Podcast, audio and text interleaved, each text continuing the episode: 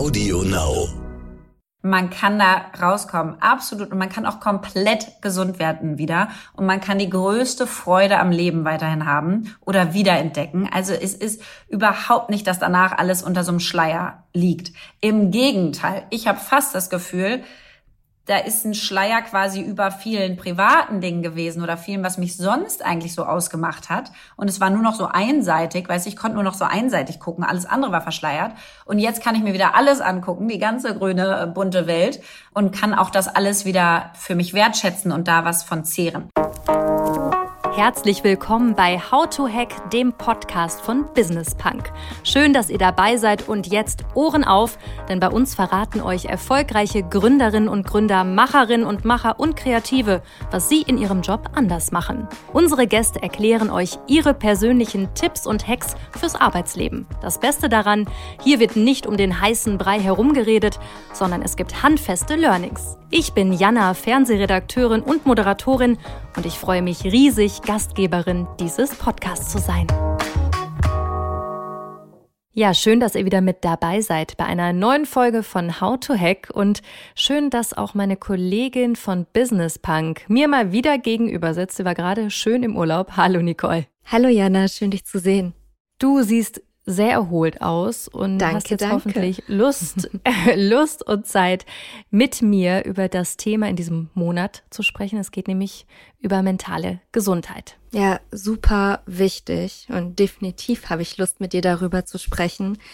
Denn was ich dazu sagen kann von meinen Erfahrungen bisher ist, dass man psychische Erkrankungen nicht immer sieht. Also man sieht es den Leuten von außen nicht an und nicht immer merkt man das auch ihnen an, dass sie innerlich gerade einen Kampf führen. Und ähm, weil sie beispielsweise im Job noch voll Leistung erbringen, aber alles, was danach zu Hause passiert in der Freizeit, leidet dann darunter. Ja, und dass es so sein kann, das äh, erfährt man auch von unserer heutigen Gästin, Lea Sophie Kramer. Eine gefühlte Alleskönnerin, die ja Amorelie gegründet hat, Investorin und Mutter von zwei Kindern ist und seit diesem Jahr auch noch Podcast-Hostin. Es gab in ihrem Leben aber einen Moment, das war 2018, da hat sie sich, ich zitiere jetzt mal ihren LinkedIn-Post wortwörtlich, entgleist gefühlt und versuchte zu verstehen, warum. Außer mir hatte es niemand gemerkt, denn meine Energie und Disziplin blieben nach außen gleich. Ich selbst spürte meine Symptome, Schlafschwierigkeiten, Reizbarkeit, weniger Interesse an Menschen, Entscheidungsschwierigkeiten, kleiner Autounfall, aber konnte sie nicht deuten. Zitat Ende. Ja, ne, also da sieht man auch an dem Post, es ist nicht immer sichtbar von außen, was gerade innen in einer Person vorgeht. Und die Ärzte haben ja dann ähm, wenig später eine Erschöpfungsdepression bei Lea festgestellt. Und danach hat sie ihr Leben radikal umgestellt. Und was auch sehr bemerkenswert ist, finde ich, ist, dass der Post von ihr, aus dem du gerade zitiert hast, mehr als 25.000 Reaktionen bekommen hat. Ja, extrem. Also das ist für LinkedIn auf jeden Fall sehr, sehr viel. Das zeigt, das Thema betrifft sehr, sehr viele Leute. Aber Lea will Hoffnung machen. Sie will auf das Thema Burnout oder Erschöpfungsdepression aufmerksam machen und zeigen, so eine Erschöpfungsdepression, das hat mit Coolness nicht das Geringste zu tun, überhaupt nicht. Und sich so zu überfordern, dass man als sehr leistungsbereite Person dort landet, auch nicht. Euch erwartet ein sehr, sehr spannendes, ehrliches Gespräch. Los geht's. Liebe Lea, von Podcast-Host zu Podcast-Host, ich freue mich tierisch, dass wir heute miteinander sprechen. Ja, ich mich auch. Vielen Dank für die Einladung. Gerne, gerne. Und direkt die ehrliche und ernst gemeinte Frage zu Beginn. Wie geht's dir? Ehrliche Antwort bitte. sehr schön, sehr schön. Ähm, ehrliche Antwort bitte. Also, du hast mich ja zu einem nicht ganz unheiklen Thema eingeladen, vor allen Dingen für die Wirtschaftswelt. Und ich habe das deswegen zugesagt, Jana, weil ich dir vertraue und weiß, dass mhm. du das gut moderieren wirst und gut äh, konnotieren wirst und irgendwie das ein gutes Ergebnis wird. Und deswegen vertraue ich dir auch damit. Es ist gerade wieder richtig viel. Also, wie geht's mir? Es ist wieder richtig viel. Ich mache 500.000 Projekte und das ist ja auch was, was ich unfassbar doll liebe ähm, und was mich einfach so äh, das Leben so lieben lässt. Ähm, und gleichzeitig bin ich natürlich durch die Erfahrung, über die wir heute ja auch reden werden, ein bisschen mh, mm, sensibilisierter und achte mehr darauf, wenn ich merke, dass ich schon eine Weile lang sage, dass es etwas viel ist. mhm. Und dann, ähm, und in der Phase bin ich jetzt wieder, wo ich gerade so gucke, Lea, wir kennen das schon. und äh, da wollen wir nicht nochmal rein und das werde ich auch nicht. Aber ähm, es ist schon was, wo man immer wieder aufpassen muss, dass man sich nicht überfordert. Und ich glaube, gerade für Menschen, die wie ich so leicht begeisterungsfähig sind und dann auch, wenn ich so wahnsinnig begeistert von was bin, fällt es mir auch leicht, andere zu begeistern. Und dann werden die Projekte laufen dann schneller, als ich gucken kann, los. Und dann, und das war Anfang des Jahres noch total schön, und dann habe ich aber ganz viel zugesagt und die kommen jetzt alle quasi Ende des Jahres. Also sozusagen der große Batzen Arbeit ist jetzt gerade Ende des Jahres. Und zwar alle gleichzeitig. Und das ist einfach wieder echt so, puh, ist, ist auf jeden Fall viel beruflich. Was ich sehe bei dir bei Instagram, du arbeitest jetzt öfter auch mal nachts. Letzte Nacht ja. bis drei Uhr. Dafür siehst du fantastisch aus. Ihr könnt es leider nicht sehen. Ähm, ja, du hast halt viele Projekte auf dem Schirm. Also Richtig viele, ich fasse ja. mal, ich fass mal zusammen, was ich weiß, was du auf dem mhm. Schirm hast. Ähm, deinen Podcast natürlich, deinen tollen mhm. Podcast mhm. mit Verena, Fast and Curious. Du hältst Keynotes, äh, du bist als Business Angel aktiv. Dann bist du gerade an deiner Female Academy dran. Mhm. Ten More In. Ja. Und, und, und vermutlich, ja. ne? Also ja. es kommt mir mehr vor als äh, bei deiner Zeit bei Amorelie, oder? Ist echt so. Ich habe letztens mal angefangen, weil ich auch das Gefühl hatte, das ist richtig viel. Und dann habe ich meine quasi Jobs mal aufgeschrieben. Und bei den Sachen, die du jetzt aufgezählt hast, sind noch zwei Sachen dabei, die erst Ende des Jahres rauskommen. Deswegen kann man die noch nicht wissen. Aber es sind auch quasi zwei Jobs. Ähm, und es sind alles, also ich bin so dankbar, dass ich das so machen darf, dass ich mich so ausprobieren darf und mich so breit aufstellen darf und dass ich nicht einer Jobbeschreibung genügen muss. Weißt du? Also das finde ich so großartig. Und gleichzeitig ist natürlich, du brauchst auch immer so eine gewisse Zeit, dich aus Themen raus und wieder in andere Themen reinzudenken. Das ist ein bisschen leichter, wenn du ein Amorelie-Unternehmen hast und da alles drin ist, als ähm, wenn du auf so vielen Hochzeiten tanzt. Und ähm, das ist auf jeden Fall eine größere Herausforderung geworden. Und da muss ich auch sagen, bin ich einfach ähm, ja, ich bin aufmerksamer, ich gucke da mehr drauf, ich achte mehr auf mich, ich merke, dass ich mehr, dass ich jetzt gerade, ich habe früher auch Nachtschichten gemacht, ohne Ende bei Amorelie. Aber jetzt spüre ich das und nehme es wahr und denke mir so, Lea, das ist jetzt schon die vierte Woche wahrscheinlich. Und so kannst du es nicht weitermachen, weil ich weiß, wohin das führen kann. Und darauf habe ich auf jeden Fall keine Lust mehr. und deswegen ähm, bin ich da auch nicht, dass ich äh, damit hinterm Berg halte. Im Gegenteil, du merkst es ja gerade, ich rede auch drüber und ich spreche auch mit meinen Geschäftspartnern drüber, ne? Und sage, pass auf, ähm, ich merke gerade wieder, das ist ein bisschen zu viel, ich habe mir zu viel zugemutet. Mein Problem ist halt immer, dass es alles zu toll ist und dass es mir so viel Spaß macht und dass ich deswegen einfach zu den ganzen Sachen immer gerne Ja sagen möchte. Und genau dann, wie ähm, zu diesem Podcast heute. Ja, ja. So ja, das ist, das ist einiges bei dir, das merkt man. Und jetzt haben wir es die ganze Zeit schon angesprochen. Es geht um die Thematik Burnout, in deinem Fall fast Burnout. Mhm. Du hast im Podcast, in mhm. eurem Podcast Fast and Curious zum ersten Mal darüber geredet. Du hast auch einen LinkedIn-Post, der krass durch die Decke ging zu dem Thema verfasst. Und ich bin ganz ehrlich, mhm. ich habe da auch zum ersten Mal erfahren, dass das so der, der wahre Grund Echt, war. Ja? Ja. Ach, krass. Also für mhm. mich war das da im ersten, zum ersten Mal, dass ich dachte, okay, krass, deswegen bist du damals Ach, weg. wahnsinnig. Bei Amorelie. Okay, ich dachte, ich hätte das schon mehr, sag ich mal, auch so im Umfeld geteilt. Aber es waren ganz viele ganz überrascht. Also anscheinend habe ich es nicht so sehr geteilt. ja. Warum hast du es dann geteilt? Ähm, puh, warum dann? Also ich glaube, ähm, da sind zwei Sachen zusammengekommen. Das eine ist, ich habe gemerkt, dass das, sag ich mal, eine Art zu leben ist und bestimmte Glaubenssätze und so weiter, die habe ich wundervoll aufgelöst. Ich habe da sehr viel mitgearbeitet 2018 und danach auch. Aber du hast da immer so eine Prädisposition fast. Also du, du musst immer einen Ticken mehr drauf achten als andere. Und das war mir nicht so klar. Ich hatte irgendwie gedacht, das ist so ein bisschen wie Fahrradfahren. Das kannst du einmal und dann kannst du das halt. Ne? Also einmal hast du gemerkt, du hast dich zu sehr erschöpft Und dann kam sozusagen diese Depression, das ist ja eine Erschöpfungsdepression, Burnout. Und ich mag das Wort auch lieber, weil ich das sozusagen Verherrlichende an dem Burnout-Wort nicht mag. Ich mag es nicht, dass wir gerade so eine Überarbeiterkultur feiern. Das will ich überhaupt nicht machen damit. Deswegen nenne ich es auch eher in dem unschönen Erschöpfungsdepression, weil das ein bisschen Angst macht und so ist das auch. Das Gefühl, was man da bekommt, ist starke Angst. Und ich habe auf jeden Fall jetzt in letzter Zeit gemerkt, dass das was ist, was mich begleiten wird, wo ich immer wieder darauf achten werde und das auch tue. Und ich habe so viele Menschen gehabt in meinem Umfeld, die Symptome davon hatten und nicht vielleicht die Ehrlichkeit hatten oder nicht die Ruhe oder nicht die, ach, sich nicht überwinden konnten zu sagen, bei mir ist gerade, mir geht's echt schlecht, mir geht's echt nicht gut. Und dann habe ich so gedacht, Mensch, es ist jetzt vier Jahre her, ähm, ich kann darüber reden, ich habe da echt viel mitgemacht, ich habe so viel verändert in meinem Leben. Ich glaube, ich kann damit irgendwie anderen helfen, die jetzt in der Phase sind. So, das war jetzt nur das Gefühl aus meinem eigenen Umfeld dass das so viele Menschen betrifft und bis heute diesen LinkedIn-Beitrag über zwei Millionen Deutsche sich angeguckt haben.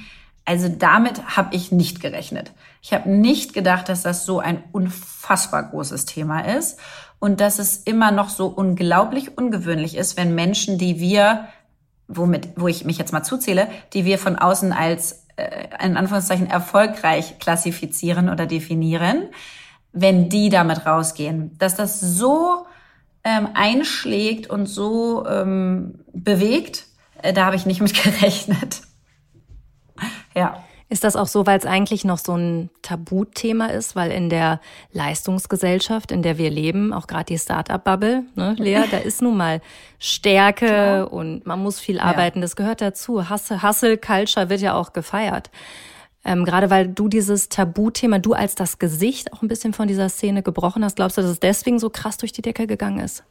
Mm, also, ich glaube erstmal, ähm, diese Hustle Culture, die ist nicht nur fake, sondern das ist auch wirklich so. Und das ist mir auch total wichtig, weil wir hatten eine Phase, wo Unternehmertum total glorifiziert wurde und alle wollten Gründer und Gründerinnen werden. Und die Nachtschichten und die Verzweiflung und die Ängste und die es durchhalten müssen und die Resilienz, die es braucht und die Rechtsstreitigkeiten und all das, was damit zu tun hat, aber auch die viele, viele Arbeit und diesen Perfektionsanspruch, den man selber hat. Und man macht alles neu, das ist total anstrengend. Das ist auch ein echter Teil davon. Deswegen finde ich, ist es nicht nur eine Hasselkultur im Sinne von wir zeigen es nach außen, sondern es ist, ist wirklich ein Leistungssport. Unternehmertum. Das ist ein mhm. Leistungssport. Und ähm, das ist mir irgendwie wichtig, dass man das weiß, bevor man sich darauf einlässt. Und ich würde natürlich allen raten, ins Unternehmertum zu gehen. Aber trotzdem ähm, braucht es echt eine Konstitution, die damit fertig wird, ja, mit dieser Belastung. So. Jetzt war das damals, glaube ich, so, dass natürlich mit dem Thema Amorelie, und wir haben uns ja in, in den schönsten Hochphasen dessen kennengelernt, du extrem aneckst. Gerade als junge, blonde Frau mit Sommersprossen im Bereich Sex und Erotik eckst du extrem an. So. Damals sind wir da reingegangen, da gab es keine Frauen in der Branche. Ne, die ganzen Männer, die ja klischeehaft mhm. so aussahen, wie man sich die vorstellt. Also wer führt so ein ähm, Sextoy-Unternehmen? Das waren meistens äh, frühere äh, Pornoproduzenten und die sahen auch klischeemäßig genauso aus, wie wir das jetzt im Kopf haben die haben gedacht, ich bin ja Darstellerin. Wie denn? Die dachten, ich bin Pornodarstellerin. Und zwar mit dem quasi, jeder hat Gott. ja eine Rolle. Meine Rolle war Mädchen aus gutem Hause, haben sie geraten. Ja, also das war so die Realität. Die haben mich ja überhaupt nicht ernst genommen. Und ich weiß noch, genau das erste Jahr auf der Messe, da haben die mich alle angeguckt, also wirklich, oder an mir vorbeigeguckt oder durchgeguckt. Und dann war das zweite Jahr auf der Messe und da hatten wir schon ein bisschen was aufgebaut. Und da war so ein so ein totales Faszinosum, so ein, äh, ist aber, wo, kommt ihr denn her und was macht ihr da? Wieso richtet ihr euch an Frauen und Paare, ja? Und äh, es geht doch um Männer und so weiter. Es war, es war echt äh, mhm. zum Schießen. Und ich glaube, da, das Thema ist natürlich ein ungewöhnliches. Damit, wir konnten nicht werben, deswegen war ich in der Öffentlichkeit aktiver. Also das Ganze hat mehr ähm, vielleicht Aufmerksamkeit bekommen als andere Gründungen. So, weil es auch noch ungewöhnlich ist, als Frau zu gründen, dann im Bereich Sex und Tech und so. Also da haben viele Themen zusammengespielt. Und ich glaube jetzt, und das war ja deine Frage mit dem Burnout, warum ist das eigentlich so, warum hat das Menschen so bewegt? Ähm, ich habe ja ein Foto geteilt, was damals auch viel geteilt wurde in der Presse. So, das war bei verschiedensten Medien, ähm, die dann berichtet haben über das, was wir machen ähm, und auch über mich in dem, in dem Zusammenhang. Und das war ein Foto, was genau in dieser Zeit entstanden ist. Und das habe ich jetzt wieder geteilt. Und plötzlich sieht man dasselbe Bild und sieht was anderes. Und ich glaube, dass das erstmal ähm, so es so klar gemacht hat, was da passiert. Dass es Situationen gibt und Phasen gibt, in denen du Menschen siehst und denkst, Mensch, die haben aber das tollste Leben und guck mal, was die alles erreichen können und wahnsinnig, was die alles schaffen und so weiter. Und du siehst einen ganz großen Teil deren Lebens nicht. Ähm, und damals war das meine ähm, immense Erschöpfung, die du nicht gesehen hast und die nach außen hin immer noch so ausgesehen hat, als wäre ich einfach sehr, sehr aktiv und sehr, sehr performant und sehr, sehr leistungsfähig. Und das war ich auch. Aber es gab halt auch die andere Seite, die man nicht gesehen hat. Und ich glaube, das ist was, was viele in sich kennen. Dieses, ähm, eigentlich merke ich selber, dass ich schon Teile habe, die nicht mehr so gut sind. Eigentlich merke ich selber, dass ich schon wieder den Sport absage, die Freunde nicht mehr treffe, nachts nicht mehr gut schlafen kann und so. Diese Phasen kennen wir alle. Ja, und das ist ja okay, das ist Stress. Wenn die bleiben und wenn die chronisch werden und wenn nichts mehr hilft, dann bist du da in einem anderen Thema drin. Und ich glaube, die, ähm, sage ich mal, die Schwelle ist ganz schwer zu erwischen. Bist du noch in einem Stress oder bist du in einer Erschöpfung, die auch ein bisschen längerfristig ist und die auch echt brutale Konsequenzen für dich langfristig haben kann. Ähm, und ich glaube, da haben sich ganz, ganz viele so erwischt gefühlt. Und das meine ich jetzt gar nicht sozusagen, ich hätte sie über das Schlimme erwischt, sondern einfach so, da waren sie nicht ehrlich mit sich selber und haben dann gemerkt, shit, shit, ich bin da auch drin. Ich habe das auch. Ich habe diese Symptome auch. Ich habe diese Gedanken auch. Mir fallen auch Sachen nicht mehr ein und so weiter. Ich habe mich auch schon öfter mal gefragt, ob das noch normal ist und etc. Und ich glaube, das war so ähm, ausschlaggebend an, an diesem ja an dieser Veröffentlichung, die ich gar nicht so stark wahrgenommen hatte, dass das, dass das noch so, so verschlossen war oder dass es so wenige mitgekriegt hatten, weil ich das nie verheimlicht habe. Ähm, aber es stimmt schon, ich habe jetzt auch nicht aktiv, ich bin damit nicht hausieren gegangen, weil ich finde auch, dass die mentalen mhm. Krankheiten dürfen auch nicht glorifiziert werden wieder. Das ist auch jetzt nicht ein Prädikat, das ist kein Zertifikat, das schreibe ich nicht auf den Lebenslauf, das ist nichts, worauf ich stolz bin. Ich bin stolz, dass ich rausgekommen bin. Ich bin stolz, wie ich damit jetzt umgehe ich bin nicht stolz, dass ich mich so überarbeitet habe. Das ist nichts, wo was cool ist. Und ich finde, da muss man auch echt aufpassen. Deswegen wollte ich damit auch nie so hausieren gehen. Ich wollte nie, guck mal, ähm, und jetzt hatte ich das. Und damit kann man ja wahrscheinlich Klicks kriegen. Nee, im Gegenteil. Ähm, ich will es nur teilen, weil ich das Gefühl habe, dass es viele erreicht, die, die auf dem Weg dahin sind. Und ich wünsche ihnen, dass sie noch abwägen können. Mhm, das hast du auf jeden Fall geschafft. Das, was du gerade gesagt hast, habe ich mich auch angesprochen mhm. gefühlt, Lea. Ich habe es auch gelesen, habe auch gedacht, ah shit, ja, wie du auch sagst, das eine abgesagt und hm, ne, das, das haben aber natürlich viele. Total. In unserer Bubble, das gehört irgendwie gefühlt dazu. Aber deswegen ist es auch so wichtig, dass jemand dann wie du sagt, okay, komm, passt auf, das ist halt nicht normal und man einfach auf sich achtet.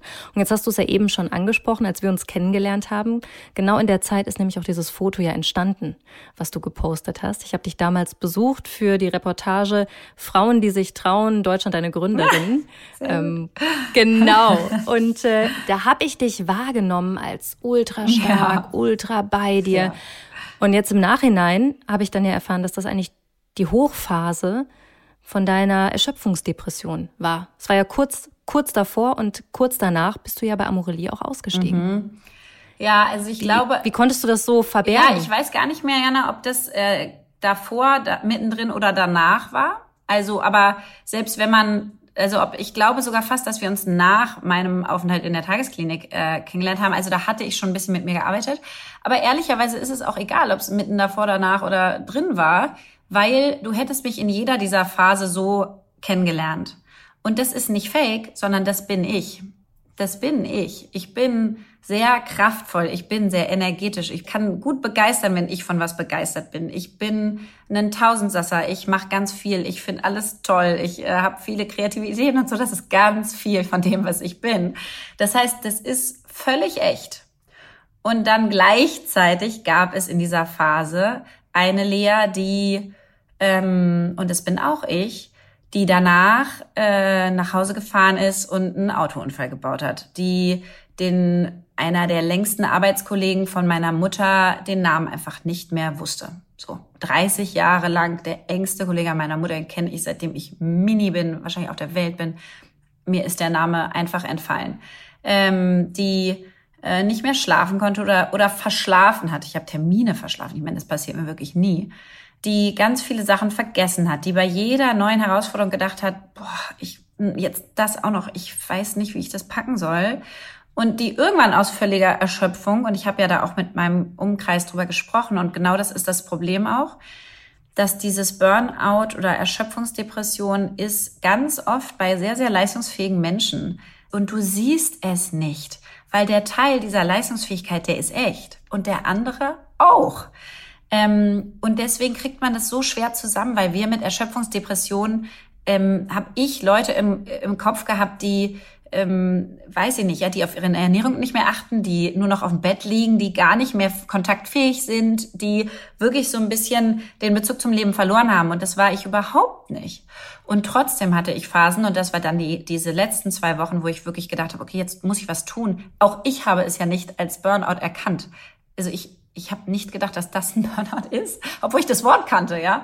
Und mhm. da habe ich irgendwann angefangen, dann immer wieder weinen zu müssen. Also bis ja wirklich der, der, der krasseste Moment war da auf der K5, wo ich noch irgendwie vor 3000 Leuten gesprochen habe ähm, und die Amorelie-Geschichte erzählt habe. Und da hättest du auch filmen können und da sein können und, und die Reporterin sein können oder moderieren können. Und du hättest gesagt, wow, Lea, wow, so cool und so. Und nach der Bühne bin ich auf die Toilette gegangen, musste weinen. Und davor habe ich mich auch schon richtig zusammenreißen müssen, um auf die Bühne zu gehen. Und am nächsten Tag um neun saß ich in der Tagesklinik am Gendarmenmarkt. Also und für mich selber war das so krass, das zusammenzubringen. Ich habe selber überhaupt nicht verstanden. Ich habe so, was ist denn jetzt echt? Der Teil oder der Teil? Ja, beide Teile sind echt. Aber der eine Teil zeigt dir, dass der andere zu viel ist und dass das so nicht mehr geht. Und deswegen ist das total echt. Und das Fiese ist, dass ähm, ja diese Menschen, die es auch anderen recht machen wollen, viel erreichen wollen, gemocht werden wollen, aber auch wirklich was leisten wollen, ähm, dass ich in dem Fall dann so in einem mir selbst konstruierten Hamsterrad gefangen war aus, das muss ich machen, das muss ich machen, das kann ich auch nicht absagen, das muss ich, auch ich muss es machen, also auch so eine totale Überhöhung des eigenen Selbst, ja. Nein, keiner kann das so gut wie ich, ich muss alles selber machen, ich kann nichts abgeben und so weiter. Und habe deswegen auch noch krass performt ich hätte jetzt auch einen Drehtermin mit dir nicht abgesagt. Also, ähm, weil das mein Selbstverständnis war, dass ich eine Person bin, die da zuverlässig ist und die sowas durchzieht. Und wenn es mir schlecht geht, dann muss ich das zu Hause wieder klarkriegen. Und dann muss ich mal ein Wochenende wirklich Pause machen oder einen Urlaub oder so. Aber das Problem an dieser Erschöpfungsdepression ist ja, dass das dann nicht mehr hilft. Das ist wie, du gehst in Urlaub und du bist quasi einen Tag wieder da und es ist, als wärst du nicht im Urlaub gewesen. Also als würde das nicht haften bleiben können. Ja, das fließt durch dich durch. Als wärst du so ein Gefäß mit einem Loch. Also das Wasser kann nicht bleiben. Die Energie, die du, die du bekommst, die bleibt nicht. Die fließt sofort wieder raus. Und daran merkst du, dass du nicht in einer, sag ich mal, akuten Stresssituation bist, sondern in einer bisschen möglicherweise langfristigeren Thematik. Jetzt alles, was ich sage, ist natürlich, ich bin keine Ärztin und auch keine Psychiaterin und sonstiges, sondern einfach nur aus dem eigenen Erleben. Mhm. Sind das für dich die Alarmsignale? Kannst du die nochmal zusammenfassen, die so für dich ganz krass waren, wo, woran du gemerkt mhm. hast, okay, stopp bis hierhin und nicht weiter? Also damals und heute ist es was anderes. Ähm, damals, was waren Symptome, die ich wirklich gemerkt hatte, schon ab Januar, also so sechs Monate lang schon? Ähm, das war wirklich dieses Dinge vergessen. Also einfach, und das ist echt so, der Kopf macht dann zu, der kann nicht mehr, ne? Der schaltet ab, der sagt, mhm. das, ich kann, das ist zu viel Info. Ich merke mir bestimmte Sachen nicht mehr. Also das ist nicht, dass ich Krass. denke, ich vergesse es, sondern ich vergesse es wirklich. Das ist quasi körperlich. So dann Autounfall, weil unkonzentriert, weil weg, dann verschlafen oder ähm, nicht schlafen können dann immer mehr Trauer, also immer wieder kam mehr Trauer, mehr das Gefühl, jetzt das auch noch um Gottes Willen, bei jeder Herausforderung, oi, jetzt das auch noch, jetzt das auch noch, ich weiß nicht, wie ich das machen soll. Ähm, und bei mir dann irgendwann wirklich ähm, auch dieses Weinen. Und das war mein, das war quasi so die die letzte Möglichkeit meines Körpers mir zu zeigen, ich kann nicht mehr Mädel, also es geht nicht mehr, es reicht. Ähm, und das war dann dieses, dieses ab und an weinen müssen, weil du das echt schwer verstecken kannst. Habe ich auch geschafft, aber das ist wirklich schwer. ähm, und da in, in dieser Ehrlichkeit dann zu sein, ist, glaube ich, das Wichtigste, was man machen muss. Wie merke ich es jetzt, wenn es zu viel wird? Ähm, also witzigerweise ist es so, dass ich das Menschen erzähle, erstmal. Sogar auch wie dir oder anderen, mit denen ich arbeite. Denen erzähle ich das und sage, ach, habe ich aber alles noch im Griff. Aber es ist gerade mhm. viel. Wenn ich das mache, an anfange, dann merke ich erstmal so, hör dir mal selber zu, Lea. Also hör dir einfach wirklich selber zu. Du sagst es schon, wenn du es ansprichst, ist es schon relativ weit. So, dann ist es so ein Teil von, ich komme nicht mehr hinterher. Äh, es ist zu, zu viel. Teilweise auch so ein, ich weiß gar nicht, wo ich anfangen soll, weil es so viele Themen sind, die ich da zu, zu bewerkstelligen habe. Und das alles könnte aber auch noch Stress sein. Was dann wirklich, und da bin ich überhaupt nicht gerade, aber trotzdem, was für mich ein Alarmsignal, ein dunkelrotes Alarmsignal wäre, ist wirklich, wenn ich am Wochenende nicht mehr total abschalten kann und wenn die Energie, die ich irgendwo tanke, nicht mehr haften bleibt. Wenn ich einfach das Gefühl habe, ich habe gar nicht mehr im Kopf, dass ich gerade ein Wochenende gemacht habe. Ich fühle mich genau wie vorher. Mhm. Ähm, oder auch nach dem Urlaub oder so. Ich hatte jetzt gerade einen wundervollen Urlaub, drei Wochen lang. Es war großartig. Es hat mich total aufgeladen wieder an Energie. Also wenn dieses Balancieren noch funktioniert, aus meiner persönlichen Erfahrung, dann ist das noch alles gut, dann musst du trotzdem darauf reagieren, weil einfach auch Stresssymptome nicht cool sind. Aber ähm, wenn das nicht mehr haften bleibt, dann muss man sich wirklich einmal fragen, sollte ich da mal mit jemandem sprechen? Mhm. Jetzt haben wir viel über die Faktoren und die Symptome geredet. Wie bist du denn damals wieder da rausgekommen? Jetzt hast du eben Tagesklinik schon angesprochen. Ich habe in eurem ja. Podcast auch gehört, dass du da erstmal schön ein Bild von der Umsatzkurve von Amorelie gemalt ja. hast in so einer Malstunde. Malen Sie ein Bild. Hut, ab. Mhm. Hut ab. Ja. Mhm, das ist das erste und einzige, was dir eingefallen ist. Ja. Lea, ja, Mensch. Ja, wie, wie, wie, bist du, wie bist du da rausgekommen? Also, was wir ja ähm. wissen, ist, okay, Tagesklinik und dein Aus bei Amorelie. Und Jana, ich glaube, das ist wirklich so wichtig. Das ist mir fast das Wichtigste. Man kann da rauskommen. Und ich würde fast sagen, also äh, zu sagen, es ist ein Geschenk, dass man krank war, ist natürlich nicht richtig. Aber ich bin so froh, dass es mir passiert ist und dass ich daraus lernen durfte und dass ich mich in dem ganzen Prozess so viel besser kennengelernt habe und das, was ich leisten kann, das, was für mich glücklich macht, das, was zu viel ist und so weiter und so fort. Und deswegen, das ist die wichtigste Nachricht überhaupt. Man kann da rauskommen, absolut. Und man kann auch komplett gesund werden wieder. Und man kann die größte Freude am Leben weiterhin haben oder wiederentdecken. Also es ist überhaupt nicht, dass danach alles unter so einem Schleier liegt. Im Gegenteil, ich habe fast das Gefühl, da ist ein Schleier quasi über vielen privaten Dingen gewesen oder vielen, was mich sonst eigentlich so ausgemacht hat. Und es war nur noch so einseitig, weiß ich konnte nur noch so einseitig gucken, alles andere war verschleiert. Und jetzt kann ich mir wieder alles angucken, die ganze grüne, äh, bunte Welt und kann auch das alles wieder für mich wertschätzen und da was von zehren. Also das ist erstmal die wichtigste Nachricht, finde ich. Ich wusste das damals nicht. Ich hatte richtig Angst, ähm, weil ich mich jetzt schon länger so gefühlt hatte, hatte ich wirklich richtig Angst. Und de facto hatte ich ähm, von meiner Coach damals, mit der ich auch da mit Verena im Fast and Curious Podcast darüber gesprochen habe, Melanie Frohwein, die hatte selber eine Burnout-Erfahrung gehabt und mir gesagt, ich würde mal mit einer Frau reden bei der Fliedner Klinik zum Beispiel jetzt in Berlin. Und ähm, das ist quasi eine Klinik, die ähm, genau mit solchen Themen umgeht, auch mit Suchterkrankungen, mit allen möglichen ähm, mentalen Herausforderungen. Und da bin ich zu einer Psychiaterin gegangen und habe der das so erzählt und sie hörte es so zu und sagte, ja, also ich habe eine gute und eine schlechte Nachricht für Sie. Die gute ist, Sie haben Burnout, die schlechte ist, Sie haben einen Burnout. Oder Sie sind ganz, ganz kurz davor.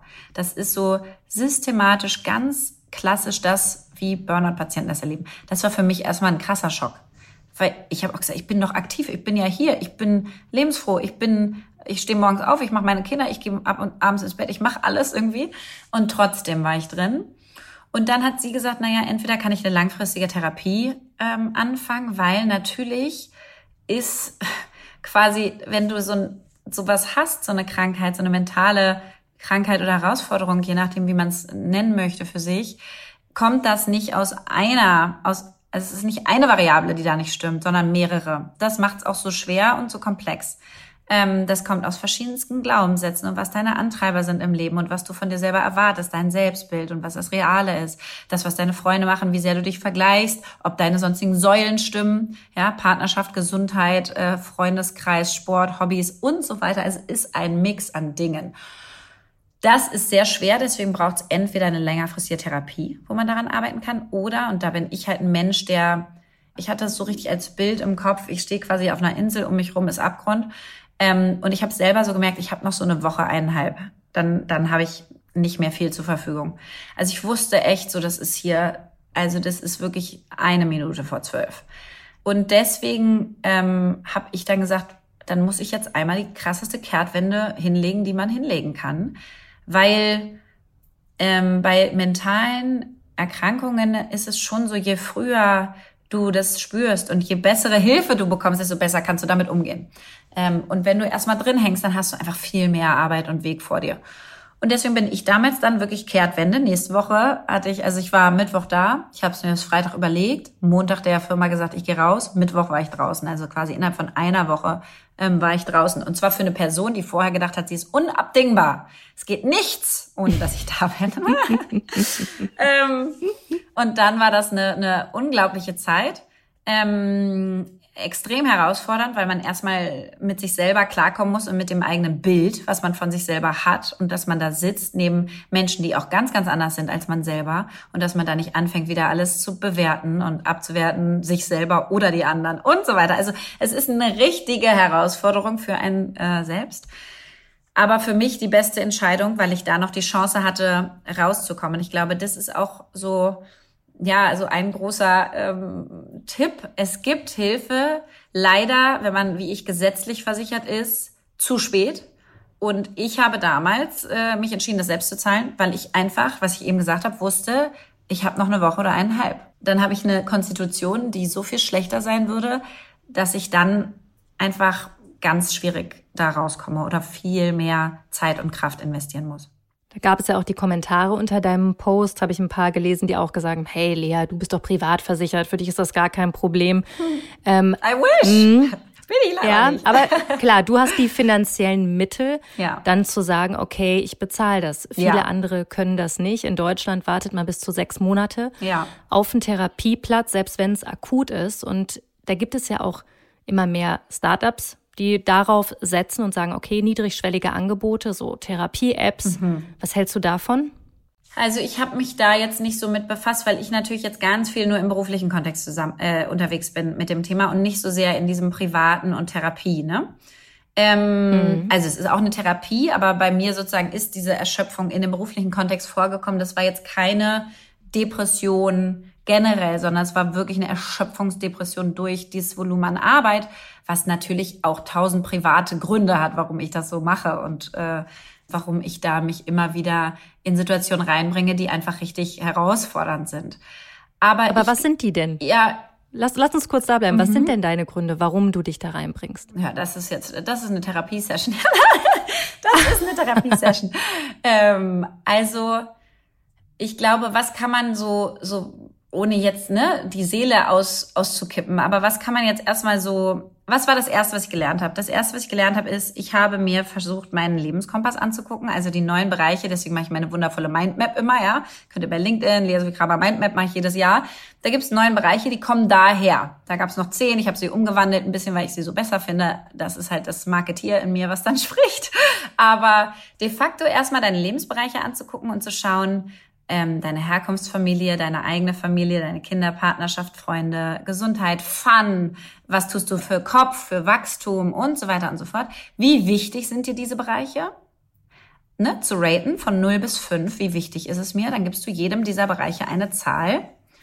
Und ähm, dann guckst du dir deine Kalender an und machst so ein Pie-Chart und zählst wirklich die Stunden, wie viel Zeit verbringst du mit was in deinem Leben von diesen neuen Bereichen. Und da kommt halt bei den allermeisten Personen und bei mir in einer ganz extremen Form raus, dass ich Themen habe, die mir wahnsinnig wichtig sind, wie meine Kinder, eigentlich auch meine Gesundheit, mein Sport, meine Freunde und so weiter und die einfach de facto viel zu wenig Zeit in meinem Leben bekommen haben. Das ist erstmal so der Anfang, wo du merkst, okay, meine Balance ist einfach off, kein Wunder. So, Dann geht es natürlich darum zu sagen, und wie kann ich das eine reduzieren und das andere vermehren? Wie kann ich gucken, dass ich wieder Dinge finde, die mich wirklich nähren? Und ich glaube, das ist auch ein wichtiger Teil. Wir geben Energie raus und irgendwo bekommen wir Energie. Und ähm, viele würden sagen, ach, eine meiner größten Energiequellen und, und tollsten Beziehungen sind meine Kinder zum Beispiel. Aber Kinder in den meisten Fällen nehmen Energie die geben dir ganz viel Liebe und Verbindung und Connection und Anerkennung und gesehen werden und alles Mögliche, aber sie brauchen sehr, sehr, sehr viel Energie. Wissen auf jeden Fall alle Eltern. So, das heißt, ich weiß nicht, ob das eine Energiequelle wirklich ist. Es ist eine Liebesquelle ohne Ende. Aber du brauchst Energiequellen und die habe ich damals auch quasi mich selber beschummelt. Also ich habe zum Beispiel gesagt, na ja, ich lese doch und gesagt, was liest du denn? Naja, gerade lese ich irgendwie, keine Ahnung, What got you here won't get you there. Sagen die, ist doch eine Managementlektüre. Hm. Ja, aber interessiert mich ja. Pff, ja, aber liest du auch irgendwas, was zielge also kein Ziel hat, was nicht zielgerichtet ist? Hm. Liest du irgendeinen Roman? Liest du irgendein Kochbuch, weil dich dich einfach interessiert, die Rezepte? Liest du irgendwas? Nö, eigentlich eher zielgerichtet. Das heißt, ich habe total gemerkt, dass auch die Energiequellen, die ich mir so definiert hatte, keine echten waren sondern sie waren eigentlich auch wieder so verkappte, ich will weiterkommen im Berufsleben, ich will mehr lernen und so weiter Themen. Was wunderschön ist und alles kann man alles machen. Man braucht aber auch die Teile, wo man spielen darf, wo man leicht sein darf, wo man sich ausleben darf, wo einem das Herz aufgeht, ja, wo einem einfach das Herz aufgeht. Bei mir ist das ganz viel, wenn ich zum Beispiel im Auto sitze und dann ganz laut Musik anmache und meine Fenster runter und laut Hals mitgröle. Das sind so Mini-Momente, wo mir das Herz aufgeht. Früher hätte ich aber mir das gar nicht mehr erlaubt, sondern ich habe währenddessen einen Podcast mit eineinhalb Mal Schnelligkeit gehört, um da auch noch effizient was zu lernen. Und das ist halt mhm. einfach, je mehr du versuchst reinzubekommen, je mehr du Multitasking machst, je mehr du gleichzeitig Themen machst, je weniger kommen die Themen an, je weniger nähren sie dich, je weniger bewegen sie dich, je weniger kannst du sie spüren, je weniger kannst du das Glück dabei empfinden. Deswegen bin ich jetzt auch so sensibel mit dem, wenn ich zu viel mache, weil die, das Freche daran ist eigentlich, dass ich mir selber was nehme. Und ich nehme mir total viel Freude an den wunderschönen Themen, die ich mache, wenn ich von den wunderschönen Themen zu viele mache. Dann macht mir das alles keine Freude mehr, sondern dann wird's Stress. Und ich glaube, das sind alles so Themen, wo man dann anfangen kann, dran zu arbeiten. Dann gibt es auch verschiedene Übungen und so weiter, wo du dann so Bilder bekommst, wie du dich selber anguckst, ja, wie du dich ein bisschen dissoziierst, also nicht mehr so assoziiert bist. Das ist auch ein Teil von Burnout, dass du das Gefühl hast, du bist einfach drin, du bist quasi in dem Problem verhaftet, das bist du, du bist das. Deine Identität ist ver verwoben mit Amorelie damals für mich. Und das auseinander zu klamüsern und zu sagen, ich, Lea, bin so viel mehr als Amorelie und ob jetzt Amorelie gut funktioniert oder nicht, das darf nicht heißen, Lea ist gut oder nicht, sondern da gibt's noch ganz viel mehr, aber das muss halt auch einen Platz kriegen. Und da gibt's halt Übungen, wie du sozusagen hinter dir stehst, dich selber anguckst und wieder so ein bisschen so wohlwollend gucken kannst, guck mal, Mäuschen, was du da wieder machst gerade. ist doch genau dasselbe wie vor. So, und heutzutage ähm, versuche ich ich hatte damals so eine sehr, sehr starke, sag ich mal, man nennt es im Coaching innere Kritikerin, die habe ich auch schon seitdem ich klein bin. Also ich habe einen Teil in mir, der, ne, der sagt schneller, höher, weiter, es war noch nicht gut genug, guck noch mal und so weiter. Und es ist auch wundervoll, weil sonst würde ich nicht so viel leisten und mich nicht so bemühen, die Sachen so gut zu machen. Und dann werden sie ja auch besser und so, ne? Also das heißt, ich bin dem Teil total dankbar. Das ist ein Riesenantreiber für mich. Was aber total gefehlt hat, ist so eine innere Cheerleaderin, nenne ich sie jetzt, die sagt, guck mal, wow, das hast du geschafft, das hast du geschafft, wie super. Und jetzt feiern wir das heute Abend und, ne, und Mensch, you go girl und sowas. Mhm. Diese Balance einfach ist off und war off. Ähm, die ist jetzt weniger off. Aber in, in Phasen, wo es schwer wird, ist die Kritikerin immer lauter. Guck mal, oh Gott, jetzt hast du wieder, und jetzt musst du, musst du, musst du, musst du, da bin ich auch nicht mehr bei, ich will, ich finde es so großartig, ich darf, ich kann, ich möchte. Was ich eigentlich spüre, da kommt dann ich muss, muss, muss, muss. Ähm, und das bringt dich auch wieder in eine blöde Energie. Und das alles sich so bewusst zu machen erstmal und dann Übungen zu finden, die das klar machen, die emotional sind, nicht nur rational das sich zu überlegen, ja, es hören jetzt wahrscheinlich viele zu und denken so, ja, macht Sinn, mhm. aber das ist dann in der Ratio. Und Lernen findet in der Ratio nicht statt. Das findet statt, wenn du es verankern kannst. Deswegen brauchst du eigene Erlebnisse, du brauchst eigene Geschichten dazu, du brauchst ein Gefühl dazu, du brauchst Übungen, die es klar machen, so dass du was spürst, weil dann sich das dein Körper einfacher merken kann. Und das sind auf jeden Fall Teile, die ich jetzt viel aktiver mache und die mir auch viel aktiver auffallen. Ja, ich bin ja nicht perfekt. Ich habe jetzt nicht jede Woche mache ich meinen Sport perfekt, aber mir fällt es extrem auf, wenn ich es nicht mache. Und ich bin sofort in so einem Gelbmodus. Ich bin so, okay, wollen wir nicht? So, da, da bin ich mir zu viel wert, dass ich mich für die Arbeit kaputt mache. Ich will mich wertschätzen und deswegen mir die Zeit nehmen für Sport, für Freunde, für heute Abend mache ich ein Soundbath. Habe ich noch nie gemacht. Oh, wow. Also irgendwie so ein Soundhealing. Macht eine Freundin von mir irgendwie äh, bei sich und äh, mal gucken. Und da dachte ich auch schon so, um Gottes Willen, du kannst mir eigentlich wenig Schlimmeres antun, ja, da einfach eine Stunde rumzusitzen und irgendwie selber nichts zu tun.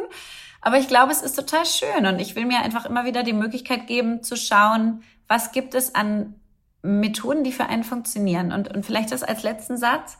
Man darf da ruhig mit sich selber auf so eine Entdeckungsreise gehen. Also all das, was ich jetzt erzähle, ist meine Erfahrung. Die eigene kann eine ganz andere sein. Die Sachen, die für einen selber funktionieren können, ganz andere sein.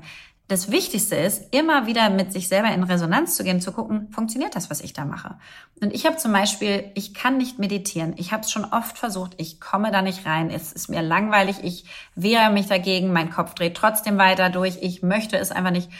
Dann habe ich irgendwann, äh, hat hier mein Sohn so ein Lego Ninja Schiff bekommen so, so Lego-Technik. Aber er war noch viel zu klein. Und dann habe ich das halt aufgebaut, abends. Und da habe ich so gemerkt, krass, drei Stunden lang so ein Lego-Ninja-Technik-Schiff aufzubauen, bringt bei mir die völlige Ruhe.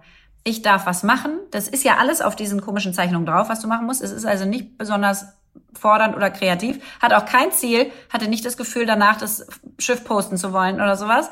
Ähm, das heißt, es ist so, es ist einfach sau schön gewesen, so drei Stunden und das habe ich dann mehrere Tage gemacht. Beziehungsweise habe ich das ein paar Freunden erzählt, die haben dann auch angefangen mit Lego. Aber die haben gar keine Kinder, mit Lego-Technik zu bauen. Okay, also jeder, jeder, der dir was schenken will, der schenkt dir jetzt Lego-Technik. Kannst dich jetzt bald nicht mehr davor Nein, retten. aber es ist so, weißt du, ich will eigentlich nur sagen, äh, you do you. Was auch immer für dich funktioniert, ist richtig. Und sei da mit dir gut und geh mit dir auf diese Entdeckungsreise und probier immer wieder Sachen aus.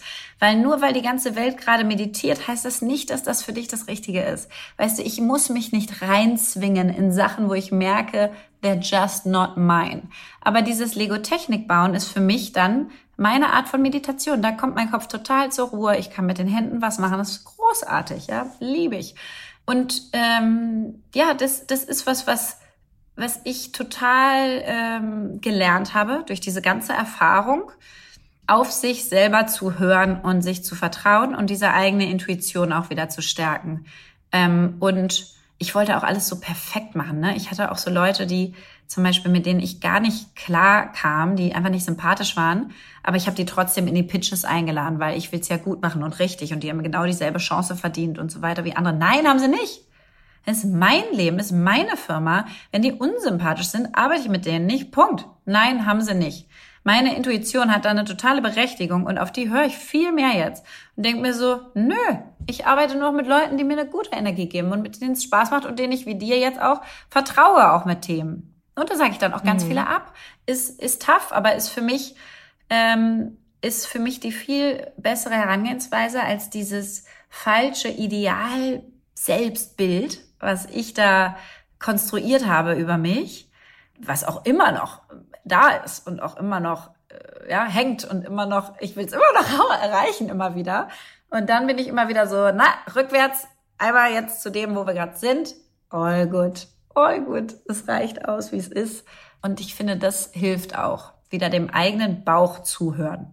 Mhm, Ausrufezeichen und sehr, sehr ehrliche Worte. Bei mir ist es das Kochen zum Beispiel. Mm. Also mich entspannt Kochen total. Also Schön. Also profitiert mein Freund natürlich von. Jetzt haben wir ja viel darüber geredet, auch über Arbeiten in der Startup-Welt, dass Burnout oder besser gesagt Erschöpfungsdepression da schon mal passieren kann. Ich habe mal ein bisschen recherchiert und was ich krass fand, die Zahlen wirst du wahrscheinlich auch kennen, dass Burnout-Erkrankungen vor allen Dingen bei sozialen Berufen ganz, ganz weit oben sind. Vor allen Dingen bei Pflegekräften, ne? Was stand da? Ja. Ja, also das ist, das ist total krass. Das hätte ich nicht gedacht. Da kam es früher sogar her, glaube ich. Also da ist dieser Begriff entstanden. Und dann kam der erst in die Managementwelt.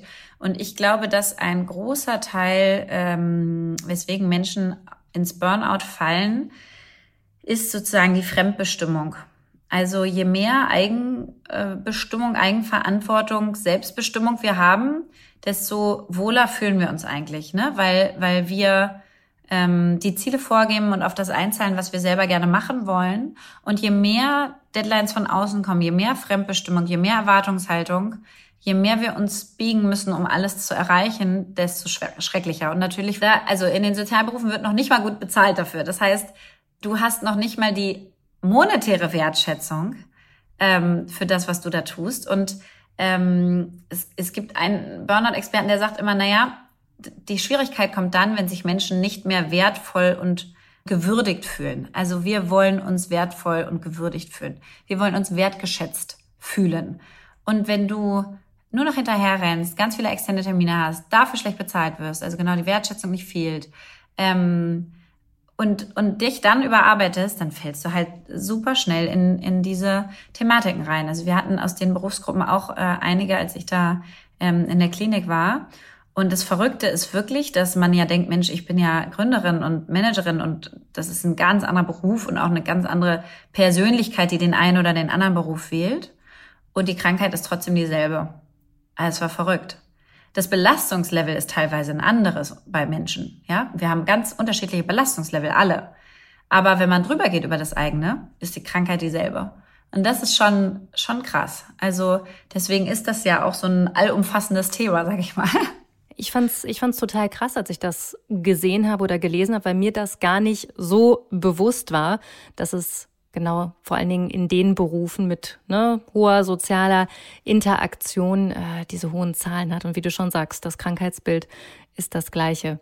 Also Sozialberufe, ich kann dir da auch noch mal konkretere Zahlen sagen. Das ist ja auch ein, ein Wirtschaftsfaktor am Ende.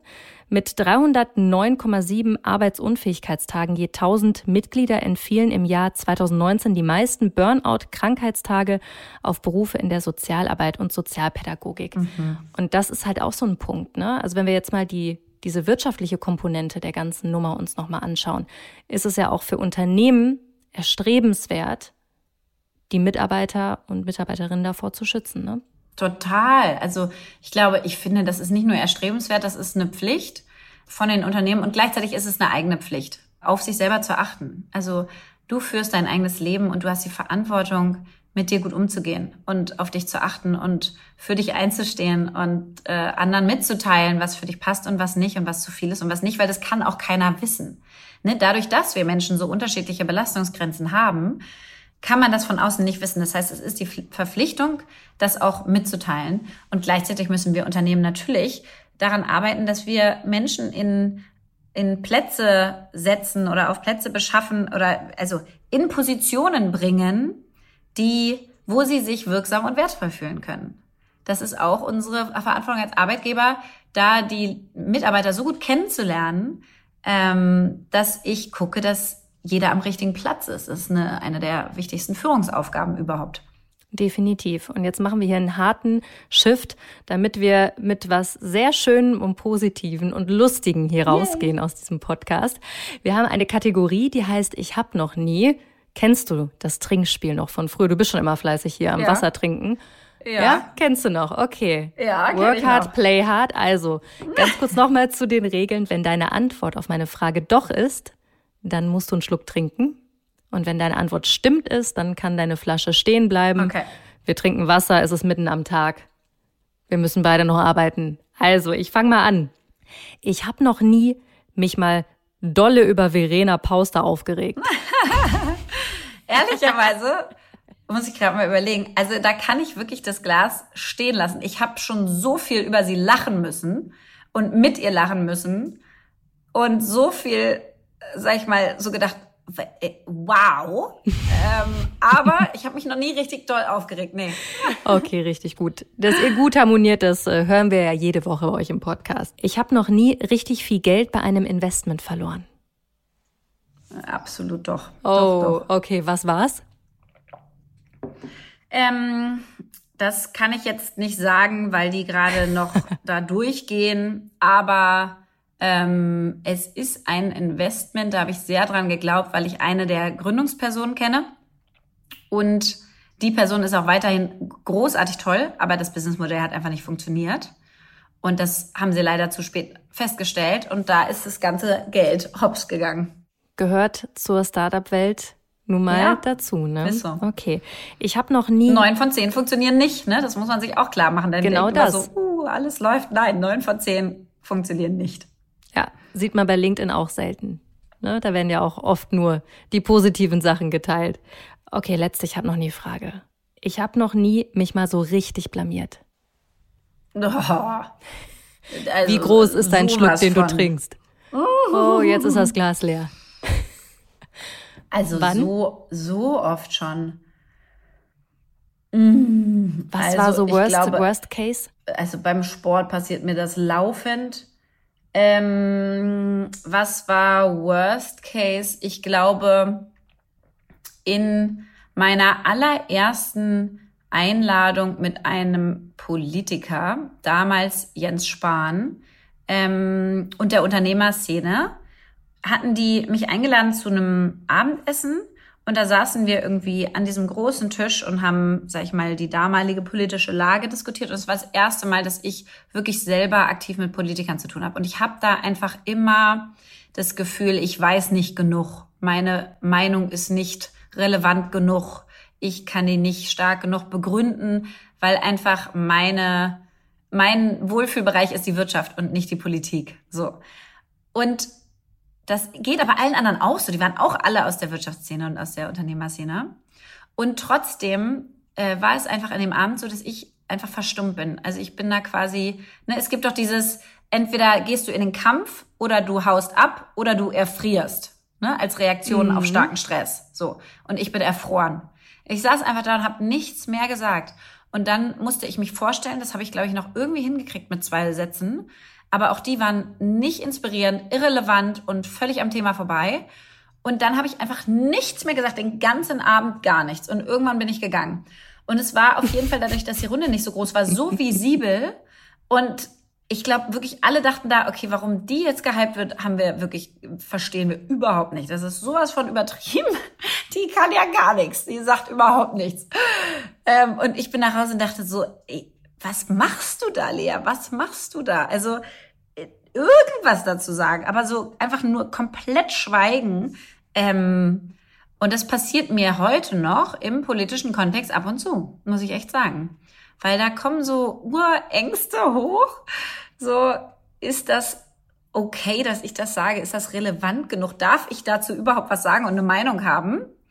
Wenn es Unglaublich. nicht mein, ja, mein Gebiet ist, wo ich, wo ich mich stark mit auskenne, ähm, was mich dann auch teilweise total hemmen kann. Also deswegen absolut, mache ich, mache ich immer wieder das Blamieren. Okay.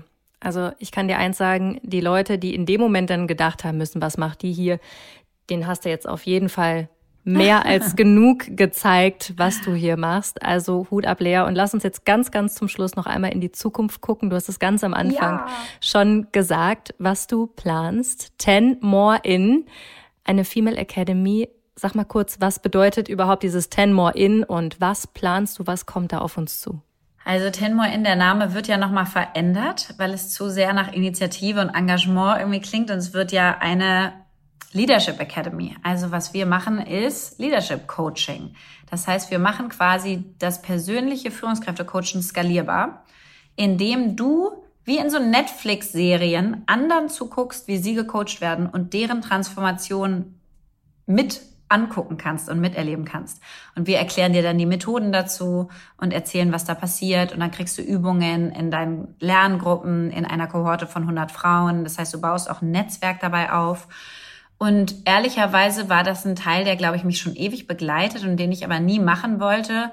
Sorry to say, in Anführungszeichen, wegen dem Frauenthema. Weil ich immer gedacht habe, ich bin eine, zufällig eine Frau und ich habe mich äh, in dem Bereich durchgesetzt und ich will jetzt nicht diese Karte irgendwie hingelegt bekommen und sie auch nicht spielen. So. Ähm, und irgendwann habe ich gedacht, was machst du da? Ganz ehrlich, es ist dein dein absolutes Passion-Thema, also Führung sowieso, aber auch Engagement für, für mehr Frauen in Führungspositionen. Und ich glaube einfach daran, dass unsere Welt eine wesentlich bessere wäre, wenn wir mehr Frauen in Führungspositionen hätten. Und zwar in allen Bereichen brauchen wir ein 50-50 in der Politik, im sozialen Bereich, in der Wirtschaft, in egal welchem Bereich du guckst, brauchen wir Frauen in Führung. Weil ich genau glaube, dass quasi dieses Runde und das Eckige, was wir sind, nebeneinander unfassbar harmonieren und ganz viel Kraft ähm, bringen. Und deswegen will ich dazu einen Beitrag leisten. Und ähm, deswegen habe ich in der Tat die Academy auch wirklich angefangen, nur mit dem Fokus auf Frauen. Und wir werden jetzt hoffentlich irgendwie in diesen Wochen anfangen zu verkaufen und dann im Oktober mit der ersten Kohorte an 100 Frauen live gehen. Ähm, und ich bin gespannt wie ein Flitzebogen, weil diese Art des Trainings gibt es so gar nicht. Ja, also dass du quasi diese Videos, diese Live-Coachings guckst und daran dann an den Geschichten der anderen lernst und bei dir dasselbe Lernen ähm, quasi synapsentechnisch stattfinden kann, ohne dass du es unbedingt erlebt haben musst. Und trotzdem bei 80 Prozent der Geschichten denke auch ich so, jupp, erkenne ich mich wieder. Ähm, und ich fände es halt wundervoll, wenn wir einen Beitrag dazu leisten können, dass sich mehr Frauen mehr zutrauen, dass sie ehrlicher mit sich werden, dass sie klarer Grenzen setzen, aber ohne andere vor den Kopf zu stoßen.